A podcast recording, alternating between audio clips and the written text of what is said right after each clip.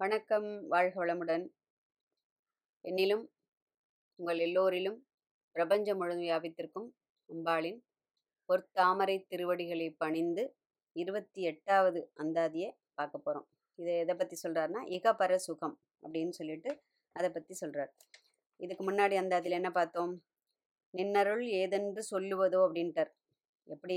எல்லாத்தையும் பிறவிய ஒழி என்ன சொல்லுவோம்? அந்த தொடரை அறுத்து அந்த உள்ளத்தில் அன்பை படைத்து நெஞ்சத்து அழுக்கை எல்லாம் துடைத்து அந்த பத்மபகம் சூடும் பணியை தந்து இப்படியெல்லாம் என்னை ஆண்டு கொண்ட உன்னோட உன்னுடைய அருளை பற்றி நான் என்னமா சொல்கிறது அப்படின்னு சொல்லிட்டு அப்படியே அவருக்கே என்ன சொல்ல இந்த கருணையை வந்து ஒரு தாங்க முடியாத ஒரு பார அப்படி அந்த ஒரு அருட்பாரம்னு சொல்கிறோம் இல்லையா? அந்த மாதிரி அதை அப்படியே வியந்து போய் இதுக்கெல்லாம் எனக்கு வந்து நான் இதுக்கு பாத்திரமானவனா?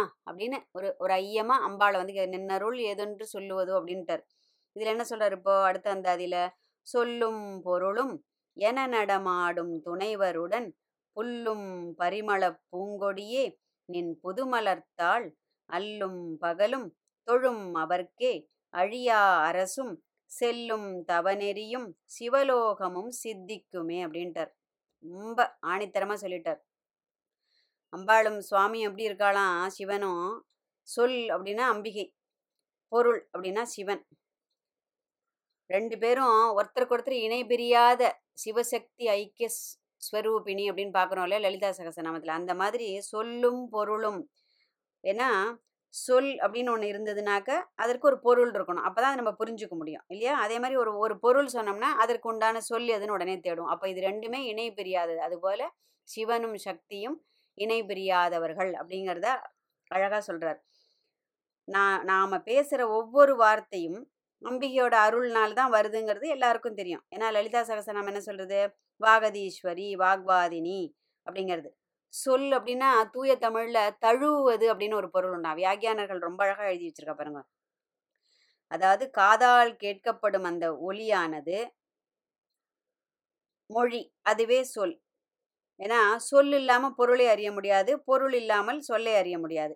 ஏன்னா அது இது நம்ம பேசுகிற இந்த நம்ம நினச்சிட்டு இருக்கோம் நம்ம என்னமோ ஈஸியாக அப்படி பேசிடுறோம் நம்ம நினச்சதெல்லாம் அப்படின்னு சொல்லிட்டு நம்ம நினச்சிட்டு இருக்கோம் ஆனால் இதில் லலிதா சாஸ்திரம் நம்ம சொல்கிறது பரா பிரத்திக் சிதி ரூபா பஷ்யந்தி பரதேவதா மத்தியமா வைக்கரி ரூபா பக்தமானச ஹம்சிகா அப்படிங்கிறது.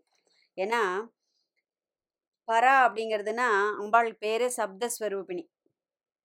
ஏன்னா அந்த அந்த நான்கு நிலைகளை தாண்டி தான் நம்ம பேசுகிற இந்த இந்த சொல்லானது வெளியில் வாயிலேருந்து வந்து விழுறது இல்லையா? என்னென்ன? அந்த மூலாதாரத்தில் இருக்கிற அந்த சப்தம் தான் பரா அப்படிங்கிறது தான். ரொம்ப ஷார்ட்டாக நம்ம தெரிஞ்சுக்கலாம். நம்ம பேசுறது வந்து ஈஸியாக நம்ம பேசுகிறோம்னு நினச்சிக்கிறோம் இல்லையா? அது சின்னதாக அந்த ச அந்த அந்த சப்தம் என்ன ஆகுது அந்த நம்மளோட பிராணவாயுனால தூண்டப்பட்டு இந்த நாபி தொப்புளுக்கு வந்ததும் அது மனசோட சேர்ந்து அதுவே பஷ்யந்தி அப்படின்னு சொல்லிட்டு ஆறுது. இந்த சப்தம் தான் நம்மளோட ஹி- ஹிருதயம் இருக்கு இல்லையா? அங்கே வந்து அந்த பக்கத்தில் அந்த புத்தி இருக்குது அந்த புத்தியோட சேர்ந்து நாதஸ்வரூபம் அப்படிங்கிற ஒரு நிலைமை அடையிறது. அதுதான் மத்தியமா. அதே சப்தம் என்ன ஆயிடுறது கழுத்துக்கிட்ட வருது. கழுத்துக்கிட்ட இதுதானே நம்ம வந்து விஷுப்தி சக்கரம் இல்லையா? இந்த இடத்துல கழுத்துக்கிட்ட வந்து வாய் வழியாக அதாவது நாம் அந்த அந்த ஒளி வடிவம் என்ன? ஆகுது அக்ஷர வடிவமாக வெளிப்படுறது பீஜமாக. அப்போ பீஜமா மாறுறது அது. அதுதான் வைக்கறி சரியா? அப்போ இந்த ஒரு ஒரு வார்த்தையை நம்ம பேசுறோம் அப்படின்னு சொன்னோம்னா உள்ளேந்து இந்த அம்பாளானவள் அதுலேருந்து இந்த நான் இதுலேருந்து மூலாதாரத்திலேருந்து அந்த ஒளியை கொண்டு வந்து ஒரு ஒரு சக்கரத்திலையும் அதை எப்படிலாம் அதை அந்த ஒளி வடிவை மாற்றி இந்த வாய் வழியாக ஒரு சொல் வந்து விழறதுன்னா அப்போ எவ்வளோ ஒரு கருணை வேணும் இல்லையா? அவன் நம்மளை பேச வைக்கிற ஒரு ஒரு சொல்லுக்கும். அதனால தான் வாக்கில் நாக்கில் வந்து சரஸ்வதி குடியிருக்கான்னு பெரியவாள்லாம் நமக்கு சொல்லித்தருது தேவையில்லாமல் அனாவசியமான வார்த்தைகளை உபயோகப்படுத்தக்கூடாது. விசவுகளை வைக்க தேவையில்லாமல் தேவையில்லை சுத்தமாகவே உபயோகப்படுத்தக்கூடாது அதெல்லாம். அது மாதிரி கெட்ட வார்த்தைகளை அவசகுணமான வார்த்தைகளை உபயோகப்படுத்தக்கூடாது அப்படின்னு சொல்றது எதுக்காகனா அம்பாள் நாக்கில் இருந்து தான் அந்த ஒரு ஒரு வார்த்தையும் வரவழைக்கிறாள் அதனால இ- இனிமேலாவது நாம் ஓரளவிற்கு இதெல்லாம் நம்ம கொஞ்சம் இதை பற்றி என்ன நமக்கு நடக்கிறதுக்கு இவ்வளவு அம்பாள் வந்து ஹெல்ப் பண்ணுறாளே அப்படின்னு அவளை நினைத்து நல்லதை பேசுவோம் நல்லதை செய்வோம். பொருள். காதால் அந்த கேட்குற ஒலி என்ன ஆயிடுறது? மனசு.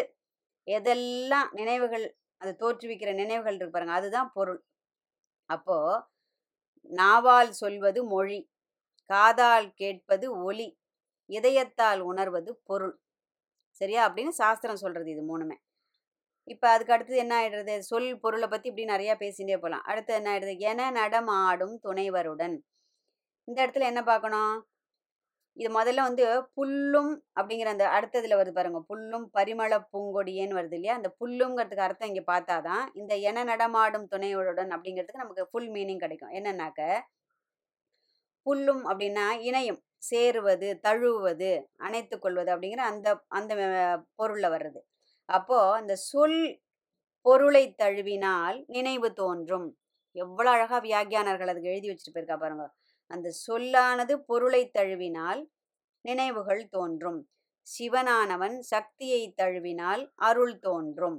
அப்படின்னு ரொம்ப அழகா வியாகியானர்கள் அருமையா விளக்கம் கொடுத்துருக்காரு இதுக்கு. அதனால அந்த சிவசக்தி இந்த இது இணை அப்படிங்கிறது உறவு அப்படிங்கிறது அன்பிலா அன்பினாலும் உணர்வு பூர்வமான பக்தியினால் அனுபவிக்க கூடியது கொச்சப்படுத்தி பேசுகிறவா நிறைய பேரை பார்த்துருக்கலாம். இப்போ சிவன் வந்து சிவனுக்கு வந்து கங்கை இரண்டு மனைவி அதே மாதிரி முருகனுக்கு இரண்டு மனைவி பெருமாளுக்கு இரண்டு மனைவி அப்படிலாம் ஒரு மாதிரி கொ- அது வந்து அந்த ஆன்மீக பாதையில் போகின்றவர்கள் அதற்கு உண்டான க- அந்த கரெக்டான அந்த உள் அர்த்தத்தை புரிந்து கொண்டு அவர்களுக்கு விளக்கம் கொடுக்க வேண்டும். ஏன்னா இது இந்த- என்ன சொல்லுவோம்? அறிவின்மையினால் அப்படிலாம் சொல்கிற பேர் நிறைய பேர் நம்ம பார்த்துருக்கலாம் இல்லையா? அப்போ அந்த சிவசக்தி ஐக்கிய ஸ்வரூபம் அப்படிங்கிறது சொல் பொருளை தழுவுவது போல உள்ள ஒரு உறவு. பரிமள பூங்கொடியே. பரிமளம்னா என்ன? ரொம்ப வா- நல்ல மிகுந்த வாசனை உள்ள ஒரு பொருள். அம்பாள் வந்து அப்படியே வாசனை உள்ள மலர்களை கூந்தல்ல சூடின்னு இருக்கா தன்னுடைய திருவடியில சூடின்னு இருக்கா கஸ்தூரி திலகம் வச்சுன்னு இருக்கா நெத்தியில. கஸ்தூரி திலகாஞ்சி தாங்கிறது லலிதா சகசரநாமம். எட்டு திக்கும் அவளோட அந்த தாம்பூல ரசமானது அதோட மனம் வீசுறது அப்போ அம்பாள் வந்து ஒரு ஒரு இதுலேயும் அவளோட மனம் அப்படியே திவ்ய கந்தாட்டியா இன்னொரு பேர் வரும் பின்னாடி அவளுக்கு. அப்போ தாம் தாம்பூல பூரித்த முக்கி தாடிமி குசுமப்பிரபா எட்டு திக்குலயும் அவளோட தாம்பூலத்தோட மனமே வீசுமா. அந்த மாதிரி அம்பாளோட ஒரு ஒரு இதுலேயும் மனம் அப்படியே மனம் வந்து அவகிட்ட தான் புறப்படுறது. பிறப்பிடமே அவதான். அப்போது அந்த மனம் வீசக்கூடிய பூங்கொடியே அம்பிகை என்ன இருது கொடியாகவும் கொம்பாகவும் இருக்கிறாள். நம்ம முதலே பார்த்துட்டோம். கிளியே இளவஞ்சி கொம்பேன்னு சொல்லிட்டு பார்த்தோம் இல்லையா கொடி. அதே மாதிரி எம்பெருமான் வந்து இந்த இடத்துல கொம்பாகவும் அம்பாள் வந்து இளவஞ்சி கொடியாகவும் இந்த இடத்துல விளங்குகிறாள். அன்னையானவள் நம்மை உயர்கதிக்கு அழைத்து செல்லும் கொடியாக பற்றி பிடித்து நாம் அவளை பற்றி பிடித்து உயர்கதிக்கு மெல்ல மெல்ல கொண்டு போகக்கூடிய ஒரு பாதையாக அம்பாள் இருக்கின்றாள். அதாவது சிவபெருமானை பற்றி பிடித்து கொண்டு சிவசக்தி ஐக்கிய ஸ்வரூபிணியாக அருள் புரிந்து கொண்டு அம்பாள் இருக்கின்றாள் அப்படின்னு ரொம்ப அழகா சொல்லியிருக்கா. அதாவது அவளுடைய தாமரை போன்ற அந்த மென்மையான மெலிந்த அப்படி அப்படியே இருப்பாளாம் அவ்வளவு என்ன சொல்லுவோம் கோமலாங்கி அப்படின்னு ஒரு நாமா உண்டு அவளுக்கு லலிதா சகசர நாமத்தில். அப்போது அவ்வளவு மென்மையானவள் அம்பாள். அந்த பூங்கொடி அப்படிங்கிறது அந்த மனம் வீசக்கூடிய கொடியாக அம்பாள் விளங்குகிறாள். நின் புதுமலர்த்தாள். இறைவியோட திருவடியை எப்படி பார்க்குறோம்? பொதுவாகவே தாமரைக்கு ஒப்ப எப்போவுமே ஒப்பாதான் அம்பாளோட திருவடியை நம்ம பார்த்துட்டு இருக்கோம் இது வரைக்கும். ஆனால் அது என்ன ஆகிடும் அது வந்து ஒரு நேரத்தில் வாடிடும். எது? தாமரையானது. ஆனால் அம்பாளின் திருவடி தாமரையோ என்னைக்குமே வாடாமல் எப்பவும் மனம் வீசு திவ்ய மனம் அது மனம்னா சாதாரண மனம் கிடையாது. திவ்ய மனம். அதாவது தெய்வீக மனம்னு சொல்கிறோம் இல்லையா? அந்த ஞான மனம் வீசும் திருவடியை புது அப்படிங்கிற அந்த வார்த்தையை உபயோகப்படுத்தி அந்த இடத்துல அவ்வளோ இருக்குது அந்த புதுங்கிறதுக்கு. ஏன்னா எந்த ஒரு பொருளுமே அந்த தோற்றம் தேய்வு அழிவு அப்படின்னு இந்த மூணு நிலைக்கு உட்பட்டதான் எந்த ஒரு பொருளும் இந்த பிரபஞ்சத்துல இல்லையா? ஆனால் அம்பாளின் திருவடி என்ன ஆயிடுறது இந்த மூன்றிற்கும் அப்பாற்பட்டு நிற்பதால் அதற்கு புது அப்படிங்கிற அந்த வார்த்தையை உபயோகப்படுத்தி இந்த இடத்துல அழகா சொல்லியிருக்காரு இந்த இடத்துல. அடுத்தது இடைவிடாமல். அதாவது அடுத்து அல்லும் பகலும். அடுத்த வேர்டு வந்து அல்லும் பகலும். அல் அப்படின்னா இரவு. அப்ப இரவும் பகலும் அம்பாளின் திருவடியை இடைவிடாமல் பற்றுபவர்கள். அவ அவர்களுக்கு தான் அதாவது அடியை பற்றுபவர்கள் தான் அடியார்கள். இது முதலே நம்ம நிறைய தடவை பார்த்துட்டோம். இதை நம்ம திரும்ப திரும்ப ஞாபகப்படுத்திமோ அப்போ நமக்கும் அந்த மாதிரி ஒரு பாக்கியம் கிடைக்கணுங்கிற ஒரு ஆசை வரும் இல்லையா மனசுல? அதனால திரும்ப திரும்ப நம்ம கேட்கறதுனால எத்தனை தடவை கேட்டாலும் அல் என்ன சொல்லுவோம்? சலிக்காத ஒரு அம்பாளை பற்றி உள்ள வர்ணனைகள் இதெல்லாம். அப்போ அந்த அனவரதமும் அந்த அடியை பற்றி கொண்டு தொழும் அடியார்கள். அவர்களுக்கு எதெல்லாம் கிடைக்கக்கூடியது அப்படின்னு சொல்லிட்டு ஒரு பட்டியல் போடுறார் இப்போ. அடுத்தது என்ன? அல்லும் பகல் பகலும் அழியாரசும். என்னது? அந்த பதத்தை பிடிச்சிட்டோம்னா என்ன ஆகிடும் நமக்கு? அந்த அடியவர்களுக்கு எந்த நிலை அவர்களுக்கு எந்த சமயத்தில் வர வேண்டுமோ அவையெல்லாம் கிருத்தியமா. வர்றது வழியில் தங்காதுன்னு சொல்லுவாளே அம்பாள் நமக்கு கிருப்பை பண்ணணும்னு நினைச்சிட்டான்னா அது யார் தடுத்தாலும் யார் வழிமறித்தாலும் அது தடங்கள் ஏற்படாது. அவள் அவளுடைய க கட்டாட்சம் அந்த கருணை பார்வை நம் மீது பட்டு விட்டால் அப்புறம் ஆற்று வெள்ளம் போல் அருள்மழை தான் இல்லையா? அப்போ அந்த கிருத்தியமாக நமக்கு கிடச்சிரும். ஏதாவது பொண்ணும் பொருளும் ஆசை தீர அனுபவிச்சா கூட அந்த கற்பக விருட்சமான அம்பாள் என்ன பண்றா நமக்கு? அந்த பொற் திருவடி தான் எல்லாவற்றிலும் மேலானது அப்படிங்கிற அந்த பிரத்யட்சமான அந்த உண்மையை நம்முடைய அறிவுக்கு எடுத்துரைத்து அதற்கு நம்மை ஏங்கி தவிக்க வைத்து இது கூட அம்பாளோட கருணை தான். நம்ம நினச்சிட்டுக்கோம் நம்ம என்னமோ பெருசாக பக்தி பண்ணுறோம் நமக்கு தான் இது இதெல்லாம். எந்த ஒரு அனுபவமும் எந்த ஒரு உணர்வும் எந்த ஒரு செயலும் அவளுடைய அனுமதி இல்லாமல் நமக்கு அது ஏற்படாது. அப்போ அதுபோல் செய்யும் தவத்திற்கு எப்படி? பிறரால் பறித்து கொள்ள முடியாத அந்த ஒரு அரசு அந்த ஒரு ஆளுமை அது அரச போகம் அதாவது முக்தி என்னும் சிவலோக பதவி அவளுடைய அருளினால் கிடைக்கப்பெறும் அப்படின்னு திட்டவட்டமாக சொல்லிட்டார் இந்த இடத்துல. லலிதா சாஸ்திரம் ராஜ்யதாயினிங்கிறது. கைவல்ய பததாயினி. இருக்கிறதுலே ஒசந்த பதவி. அது கிடைச்சிரும் நமக்கு அப்படின்னு சொல்லிட்டு. செல்லும் தவநெறியும். அம்பாள் என்ன பண்றா? அந்த திருவடியை பற்றும் அடியவர்களுக்கு முறையாக வாழும் காலத்தில் எதெல்லாம் கொடுக்க வேண்டுமோ அதெல்லாம் கொடுத்து அதற்கு அப்பாற்பட்டு ஒரு அதையெல்லாம் துறந்து ஒரு பற்றற்ற நிலையையும் அவர்களுக்கு கொடுத்து அந்த திருவடியை அடைய வேண்டி நீ தவம் செய்வாய் அப்படிங்கிற அந்த ஒரு பெரும் பேற்றையும் அவளே அருள் புரிகின்றாள். அதாவது படிப்படிப்படியா உயர்ந்து இந்த இகவாழ்வின் சுகங்களை அனுபவித்த பிறகு டைரக்டா நீ வந்து சன்னியாசத்துக்கு போன்னு யாரும் சொல்லலை. இவர் அபிராம்பட்டு ரொம்ப அழகா சொல்றார். நீ சம் சம்சாரத்துல இருந்துட்டே கொஞ்சம் கொஞ்சம் கொஞ்சமாக பற்றற்று வாழ கற்றுக்கொண்டு அதெல்லாம் அம்பாளோட அனுகிரகத்தினால ஏற்படுறது.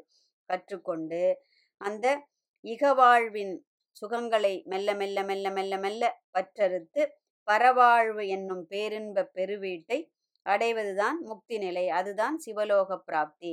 அப்போ அம்பாள் என்ன பண்றா? அவளோட திருவடியை பிடிச்சின்றவாளுக்கு எது அல்லும் பகலும் தொழும் அவருக்கே அந்த அடியவர்களுக்கு அழியாத அந்த அரசு அந்த முக்தி என்னும் அந்த ஒரு அரசும் தவ நெறியும் எது அம்பாளையே நினைத்து தவம் செய்யும் அது நெறிவன்னா ஒழுங்கான வழியில் அது கிரமமான வழியில் தவம் செய்து சிவலோக பிராப்தி இருக்கிறதுலேயே உயர்ந்த கதியான சிவலோக பிராப்தி கைவல்யம் முக்தி இதை அம்பாள் அருள் புரிகின்றாள் அப்படின்னு அவர் ரொம்ப அழகாக சொல்றார். அதாவது நாம் மண்ணிலே நல்ல வண்ணம் வாழ்ந்து நம்மையும் உயர்த்தி கொண்டு நம்மால் பிறர்க்கு என்ன முடிந்தளவு உபகாரம் செய்து அம்பிகையின் அருளை பெற வேண்டும் என்ற உயரிய பிரார்த்தனையோடு இது போன்ற ஒரு ஒரு அந்தாதி படிக்கிறச்சேவும் இது மாதிரி நமக்கும் ஏற்படாதா இது மாதிரி நமக்கும் ஏற்படாதா இது போல் ஏற்பட என்னை நீ நல்ல வழிக்கு நீ அழைத்து செல்ல வேண்டும் அம்மா அப்படிங்கிற ஒரு உயரிய பிரார்த்தனையோடு அடுத்தது என்ன பார்க்க போறோம்? யாதுமாகி நின்றாள். சர்வம் சக்திமயம் எல்லாம் எல்லாம் எல்லாம் ஆனவள் அம்பிகை அப்படின்னு சொல்லிட்டு ரொம்ப அற்புதமா இருபத்தெட்டாவது அந்தாதியை சொல்ல போறார். அடுத்த அந்தாதியில் அதை பத்தி விளக்கமா பார்ப்போம். வாழ்க வளமுடன்.